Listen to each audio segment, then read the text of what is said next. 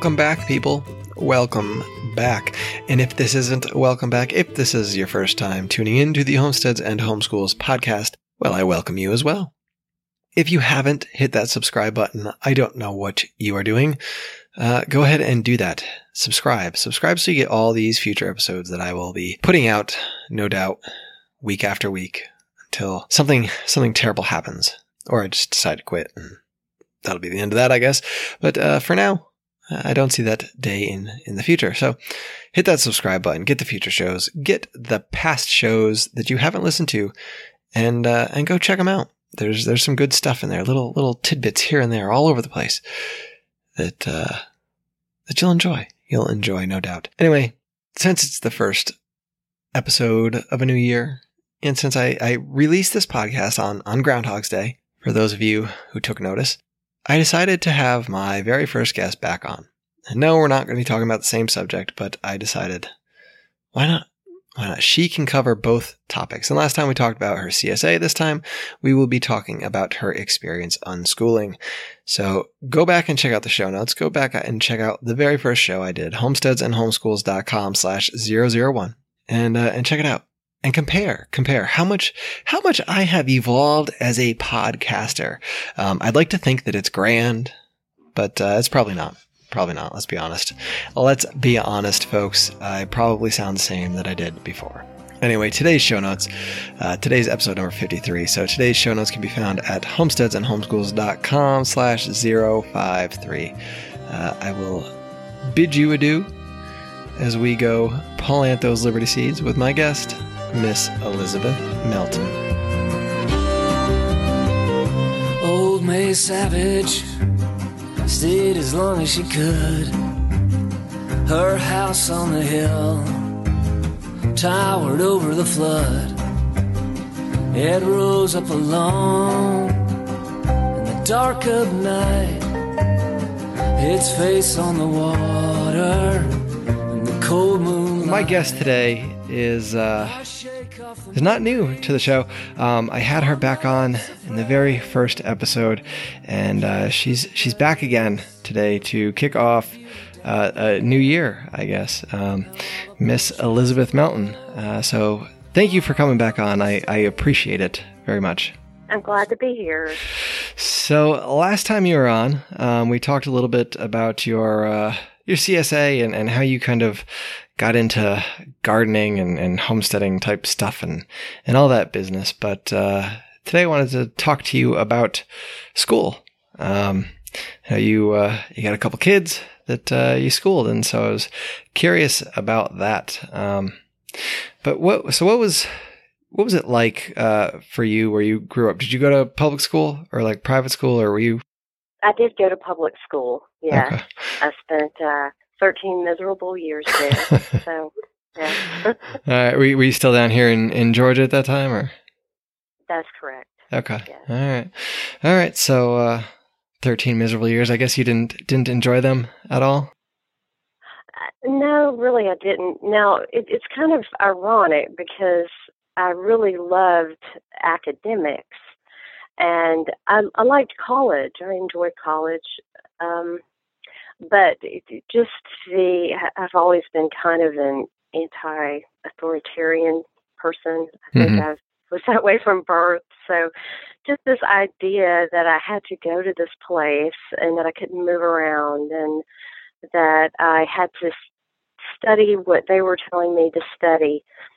And it just the constraining feeling, it was just very, very miserable to me. And I didn't do well in mornings either. I've never been a morning person. And the fact that I had to get up so early and go to school, I was always tired. And I noticed a remarkable difference between the summertime and how I felt in the summertime and how I felt during the school year. And I think a lot of that had to do with just the sleeping schedule. It just didn't work with me. Yeah, I remember that myself to some degree in high school and stuff. It was awful. I couldn't do it. I was just not a morning person. I would feel sick in the morning if I got up. But having a colicky child that would wake up at 5 in the morning fixed that for me. And now I can't get out of the habit of waking up early, and it's rather obnoxious, but you know. Yeah. Well, we're all different. Some people are definitely morning people, but from what I understand, and I'm definitely no expert, but that teenagers, they do go through that period of time where they like to stay up late and they like to sleep late and they need more rest. And that there is speculation that a lot of them do struggle so much just because they're tired, because they don't get enough sleep. Yeah, I think I remember, I want to say I remember when I was in high school seeing something like that that was published, or maybe it was just making the rounds, I don't know, but it basically like kids that age, that high school age, their circadian rhythms are sort of out of cycle to that typical school day. You know, that's not what usually fits. They wake up later, they go to bed a little bit later. And that's just like the way of it. That's just, you know, natural causes. That's not anything to do with, you know, kids being lazy or staying up late because they want to. It's just kind of the way their body works. But, yeah, it can be tough when you're locked into a schedule like that. Did you find it easier when you got to college a little bit, that you kind of make your schedule to a degree? Right. And, just, well, for one thing, I had really good professors, and a lot of them that I really enjoyed. And you did have to take those courses that everyone needed to take, those core classes, but you had so much more freedom over what you studied and what you did. And I just really, I liked the environment because I had more control over it. Yeah. Yeah, I can understand that. You little, just that little bit of choice can totally change your world. You know, I mean, you still have to do certain things, but you have some say. Right, and the fact that the work that you're doing is meaningful to you, rather than what someone else is imposing upon you. Yeah, that ownership over it, the necessity of it is much bigger, much different. So you got done with that, and is how long out of college before your boys came along? Well, I actually was in my late 20s when I had children, and I taught school for several years before I did that, high school, and then I went to work in the corporate world, and then that's when I had children. All right. So how long did you teach public school for then? Well, it was actually a private school. Okay. And it was around 6 or 7 years. Oh, wow. Okay. High school. And what were you teaching?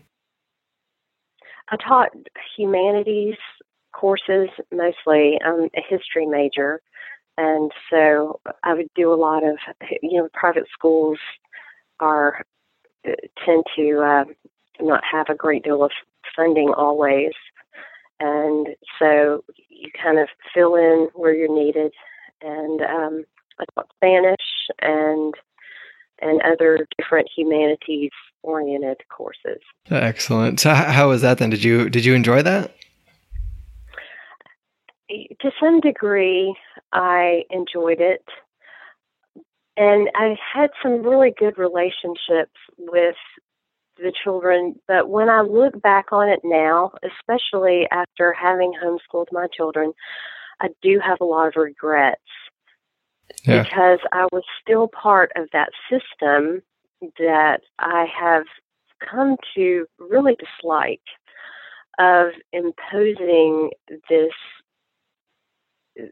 very rigid structure upon children, this structure that for some reason we have come to equate with success, and that if children are, they don't have this particular structure imposed upon them, that you are somehow neglecting them and abusing them, and that this is what's best for them, even though it is something that is just so unnatural.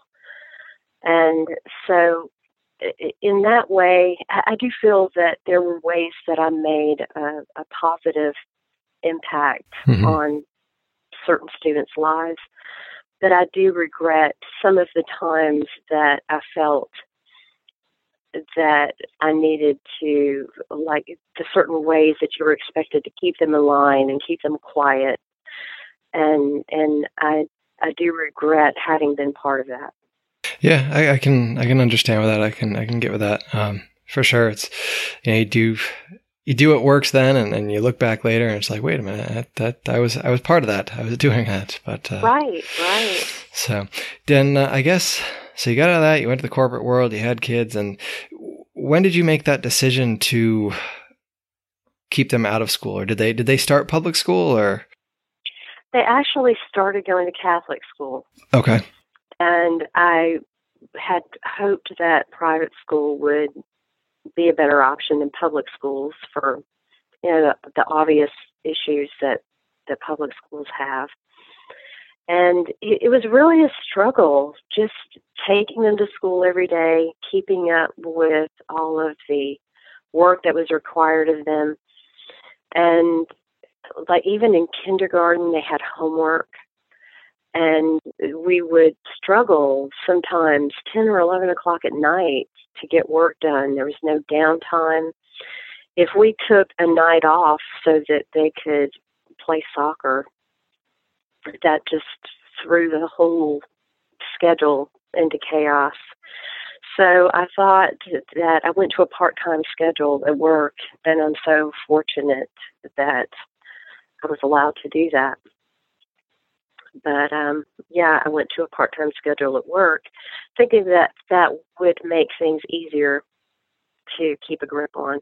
And it did to some degree, but I still found myself becoming more and more dissatisfied with what it was doing to them. And I didn't like what I saw happening to them because it was still that traditional school environment. What were you seeing? Like what stuck out that you were like, that's, you know, that's no good. I don't. So several things. For one thing, my younger son, he was basically born a ray of sunshine. He would wake up every morning singing in his crib. He was just the happiest child. And when I saw him, that light that he always had, I saw it begin to dim. And he really had a lot of struggles keeping up with what was expected of him because he was more of a dreamer. And so he would go into the classroom. Like I say, they were always exhausted because they too were children, especially my older child, who he was always 10, 11 o'clock at night before he could actually go to sleep, no matter what time he got up in the morning. So they were always tired.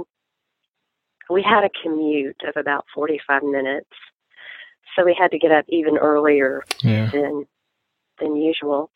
And he was expected just to bounce out of the car and line up and go in, unpack your backpack, and then they would move quickly through different activities throughout the day. So, you know, now we read. Now we sit at our desks and write. Now we do this next thing. And he was always, if he were doing something that he enjoyed, well, then he didn't want to stop doing it to do something else. It was that whole transition from one activity to another. And so I would get notes every day telling me how, you know, he didn't keep his shoes tied, or he didn't pack his backpack right, or whatever. And it just started to occur to me, why am I doing this to them? And my older son also, I can remember getting a drawing home, and it had, you know, it was full of red marks. Well, he had decided to color something green that was supposed to be colored orange. And, you know, he's a failure because he didn't master long division in third grade, even though he was excellent in reading. And it just... it's like in many cases, the focus was not on learning anyway. It was on following instructions. And it became very clear that they are not really concerned with what they learn, with what they absorb, and with what they retain. It has more to do with whether they can follow instructions and do as they're told. Yeah. Yeah. And I think that's really true. It's a matter of, can you retain enough or take this test?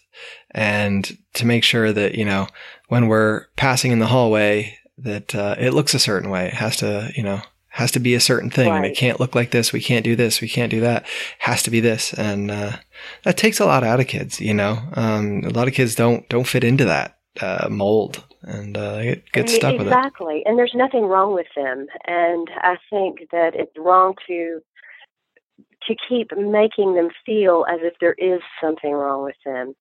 And one of the last straw for me was I got called to the principal's office one morning.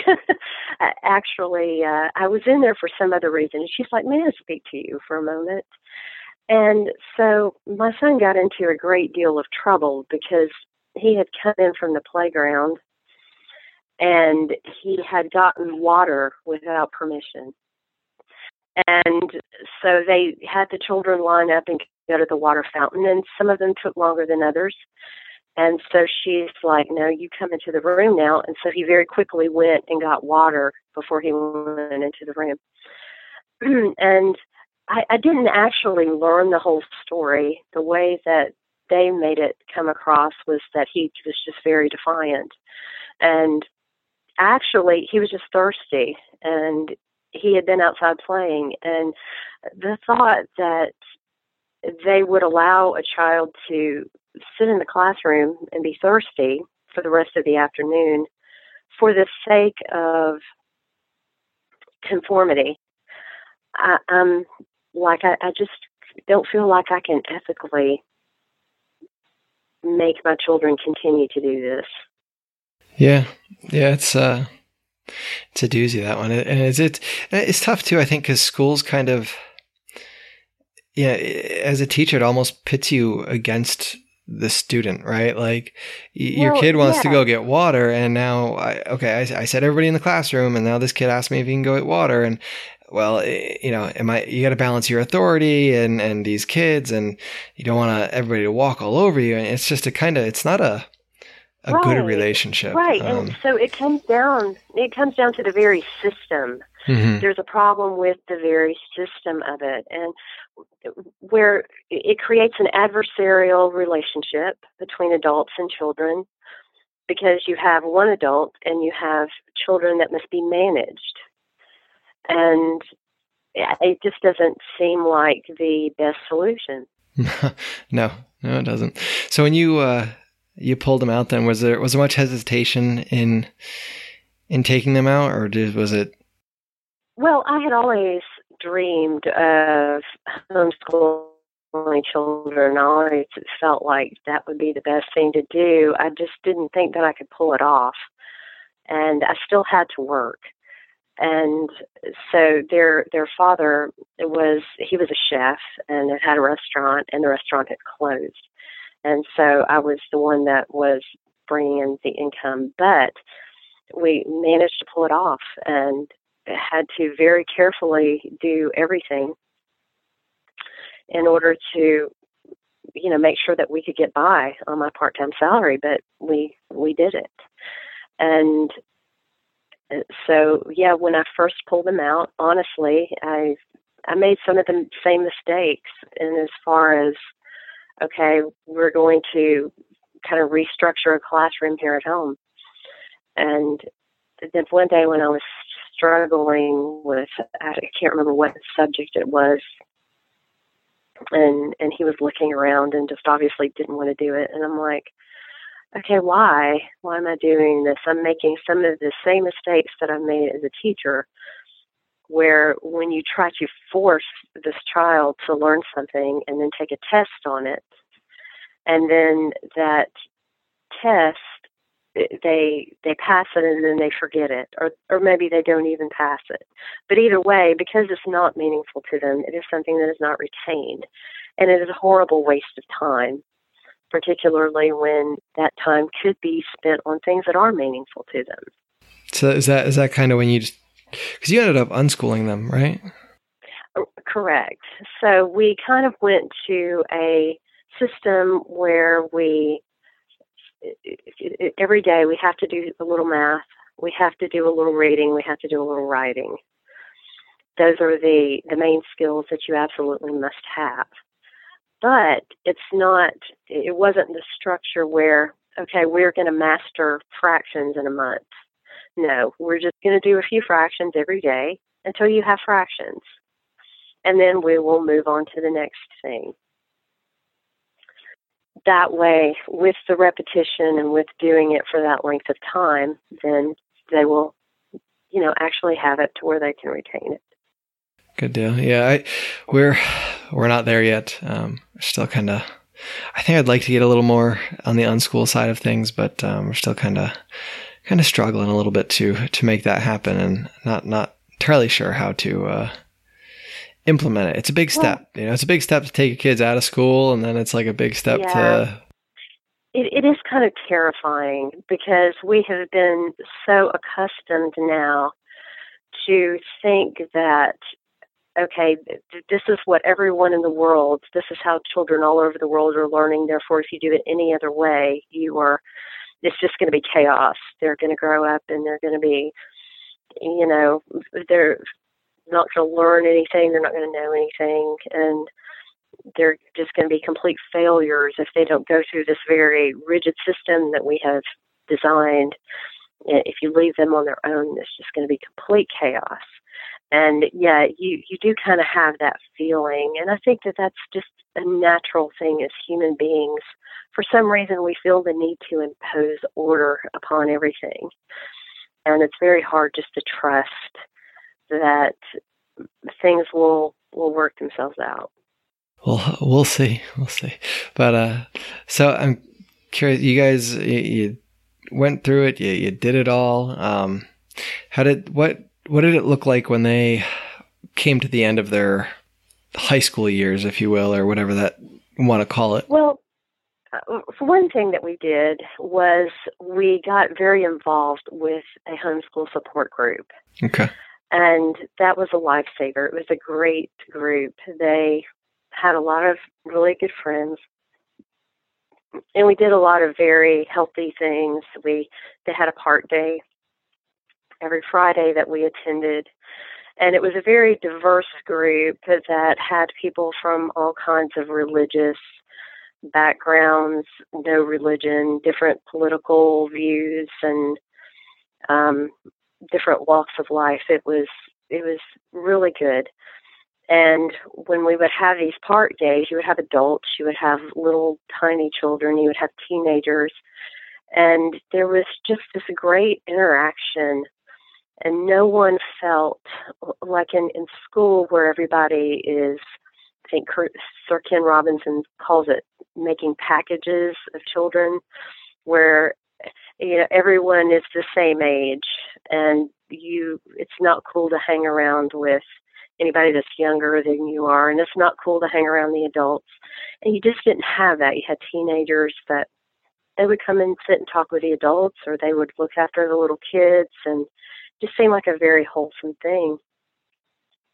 And then my boys, so one thing that the homeschool group did is they had a teen group, and we would put together like chemistry labs and biology labs. We would do a different lab every year, so they would have those settings. And they also had a co-op.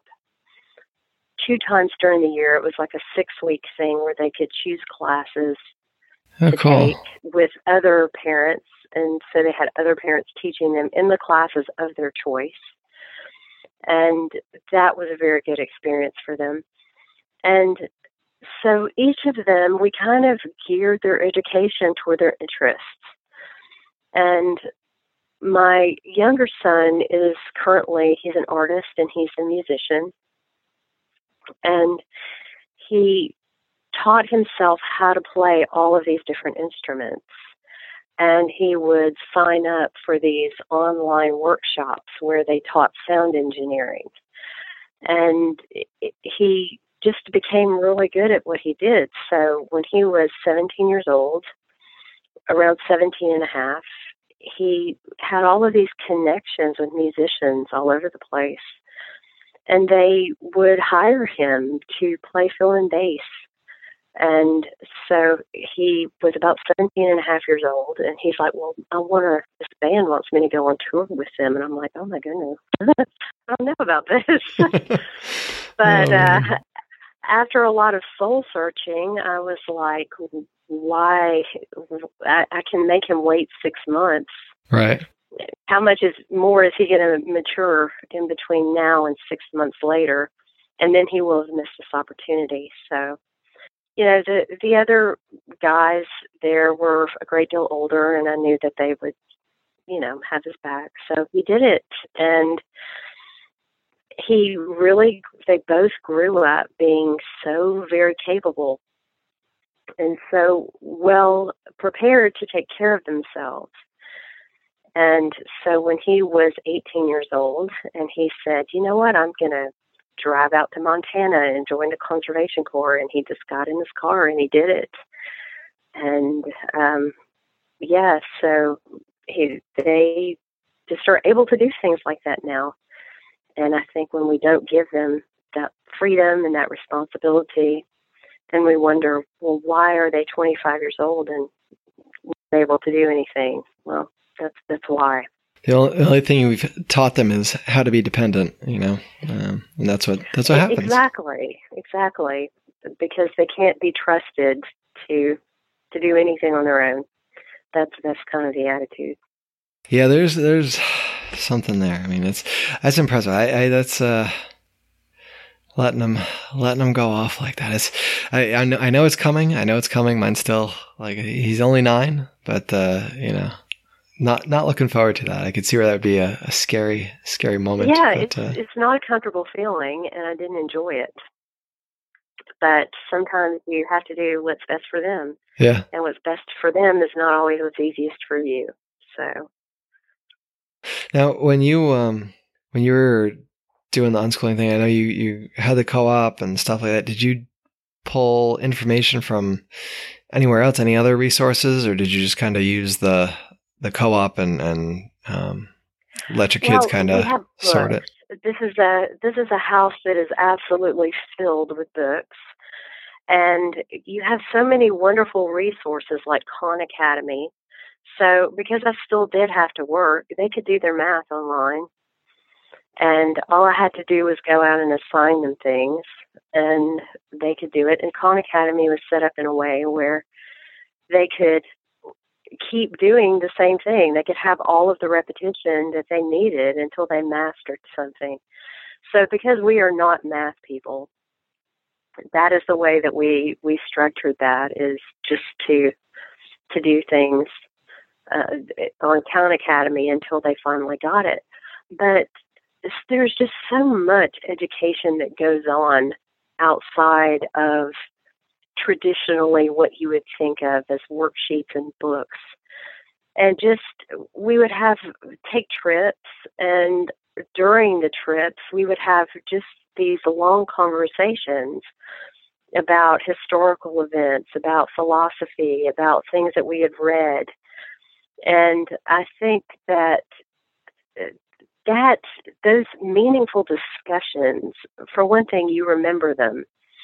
And there's a great deal of learning that goes on when that happens. And also, not only are you learning and teaching, you are building a relationship. Yeah, that's something to be said about homeschooling of any variety. Being able to spend that time with your kids and grow that relationship when, you know, and they're going off to public school. It's 8 hours a day. You're shipping them off for somebody else to take care of and to build relationships with. And you can still do it, but, you know, when you have them at home and you can be there for them. Right. Well, and it's obviously, whoever your greatest influence is going to be whoever you spend most of your time with. So we send children to school, and like we said earlier, they have this adversarial relationship with the only adults that are there, because those adults are having to make them mind. And then we are so surprised when all they care about is pleasing their peers, and when they don't want to have anything to do with us. Well, of course that's the way it is, because the peers are who they are spending their time with. And, you know, you want to be accepted. You want to feel like you're part of a tribe, and your tribe becomes your classmates instead of your family. Yeah.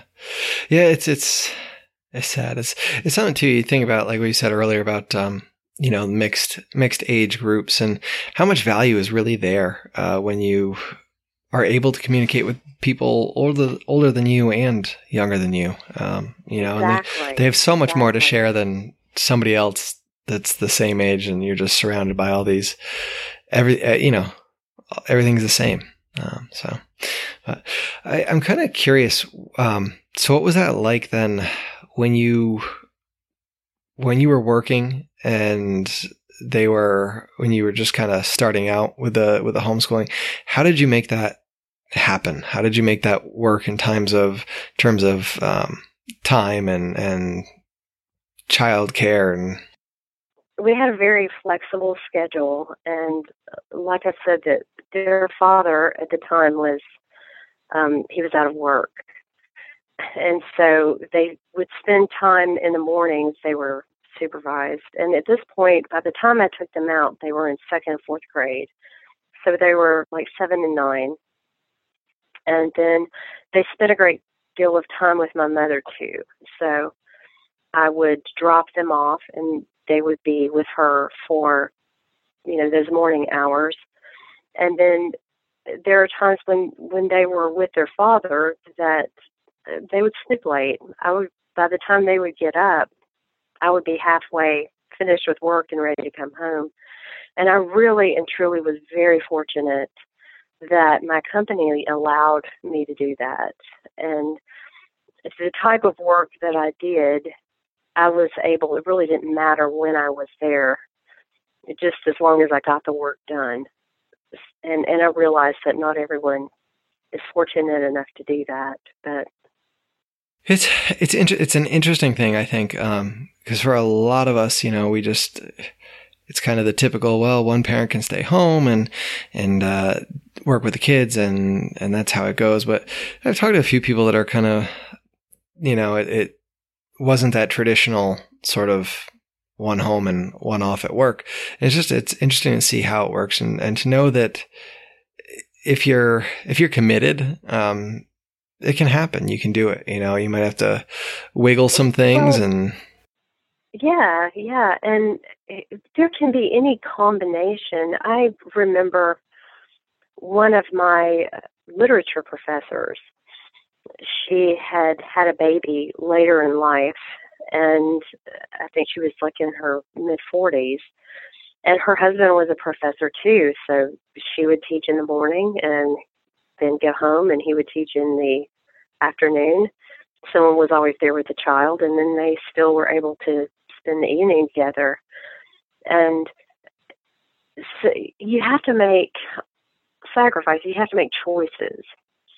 And so we were never able to afford to do a lot of things like going on cruises and, you know, amusement parks and things like that on a regular basis. Some people do that 2 or 3 times a year, and we might do it, you know, once every 3 or 4. But those are just choices that everyone has to make. And I am certainly not in a position to judge anyone else that makes different choices. But I do wish that more people realized that they have a choice. And I hear people that talk about how scared they are for their children, and they worry about them meeting with violence. And I hear people talk about how their children are just in misery because they're being bullied, or and the school wasn't doing anything about it. And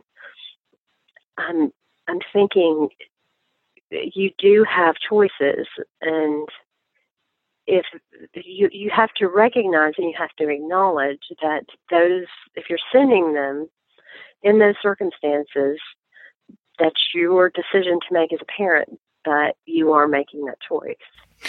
It's a tough one, you know, because that paradigm is just so entrenched on us. I think it's just driven home from the moment we step foot into, you know, kindergarten as children. You know, this is the way it goes, and this is the only way it goes, and you know, anything else is weird, strange, and you know, forbidden. Can't do that. Right. And you know, I look at my children, and they have done a lot of things that are different from what people traditionally do. They have done things like gone off and done the Conservation Corps and gone on band tours and had adventures, and have taken a little longer before they decided, okay, this is what I think I really want to do. But at the same time, they didn't get stuck doing one thing and realize that they weren't happy in it. And we approach education as something, this is not something that starts when you're 5 years old and ends when you're 18. This is a lifelong process. And if there's something that you didn't get in those first 12 years, well, guess what? It's never too late to learn anything that you want to learn. And I think that we also need to get out of that mindset that learning can only happen in a classroom, and that you are at a point of no return if for some reason you manage to graduate and there's something that you didn't get along the way. You imagine that? Learning was done at 18, you know? That's it. Forget it. You're done now. Be crazy. It is. It's every time we, you know, you go out in the woods with the kids, you go for a walk, you go do something. There's always things to learn about, always things to talk about. Just gotta. Oh, and having a garden, that was the biggest, the most wonderful thing. You learn so much from a garden. Mm-hmm. And even the schools that have gardens, okay, each child gets to spend, 20 minutes. It's that, not the same. Yep, I hear you. Well, I don't know, any last thoughts or anything? I don't know, anything we kind of want to say? Well, like I said, there are so many ways, so many different ways to educate a child. And homeschooling is an option, unschooling is an option, private and public schools. But I think that public education could work too. If we must have public education, we definitely need to go about it in a different way, rather than cramming these huge numbers of children into these huge buildings that look more like prisons, these institutional-looking buildings, that we should have small community schools that have more parental involvement rather than an administration from the top that dictates what everyone across the board is going to do. There are ways, if parents can't stay home with their children all day, there still are other ways if we just think outside the box and allow more flexibility, allow to address the needs of the individual child rather than imposing upon them a standard that is developed for no other reason than because it's convenient and we feel like we need a standard. There's really no basis in reality for that. Even as we homeschool our kids, I feel like that sometimes. Like I want a standard. I need a standard so I know where my kid is. And it's just what for? You know, what for? Where does that land us? But well, the idea that by 6th grade they need to be proficient with exponents. That is just entirely a random standard that is necessary because they have groups of children and they need to know what the teacher is going to be teaching on a certain day and at a certain level. And that is just how they randomly impose those standards. It has nothing to do with whether a child should be doing that at that particular age, because they're individuals. They're all different. And they have different gifts and different strengths, and we're not acknowledging that, and we're not helping them to thrive. Yeah.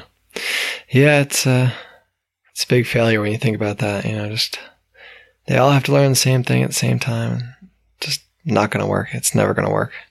But anyway, I appreciate your time. I thank you for coming back on. And thank you so much for having me.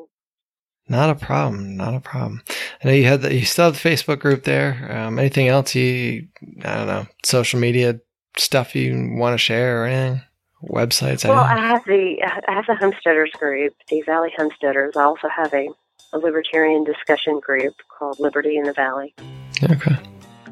And so, yeah, anyone that's interested in those kinds of topics is welcome to join. Good deal. I'll put those in the show notes again. That's those are a couple of my favorite groups. They're good groups to be in, and lots of fun stuff gets posted in there. And that's so. Anyway, yeah, I appreciate it. Thanks for coming on.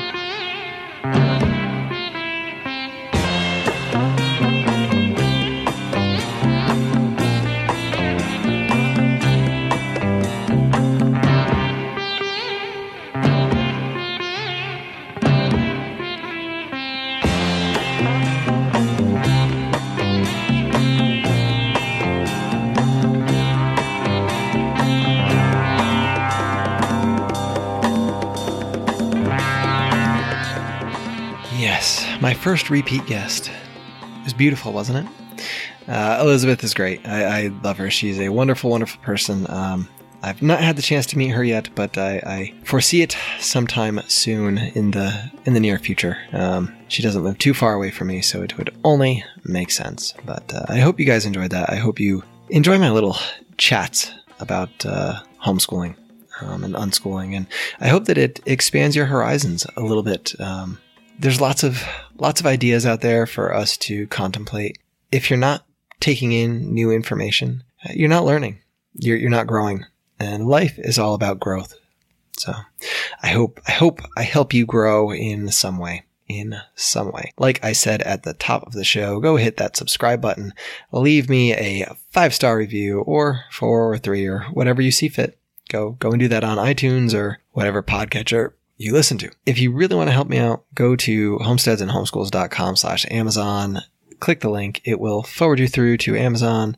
That's the affiliate link. I'll get a little kickback, and those dollars, those cents, they add up. They add up, and it helps to deflect some of the cost of running this bad boy. You can always go over to Patreon as well, patreon.com/thelibertyhippie, and sign up that way. You get some bonus content there. You get some seeds, some stickers. Who knows what else? I might have some goodies in there. I don't know. Some merchandise, t-shirts, hats, bags, etc., etc. If you have any ideas for the show, future guests, future topics you want to see covered, please let me know. I love when people reach out and tell me what they think or what they want to hear. It spurs me on. It spurs me on. And you can let me know by emailing me, homesteadsandhomeschools@gmail.com, or you can go to Facebook and send a message to the page or the group, Homesteaded Homeschool Forum. Or you can go to today's show notes, homesteadsandhomeschools.com/053. Click the link to the Discord server and hit me up in there. I've already got one topic coming from out of there. Maybe even more, I think. Anyway, guys, I appreciate all that you do listening to this show. It encourages me to continue doing what I am doing. Come back on Thursday, when I will have a little update about some things happening around the homestead. I'm not sure how much homeschooling I will be updating on, but the homestead for sure. We got some new happenings. I will share with you all about that. Anyway, guys, I appreciate it. Again, get out there, sow those seeds of liberty, and we can all reap sheaves of freedom together.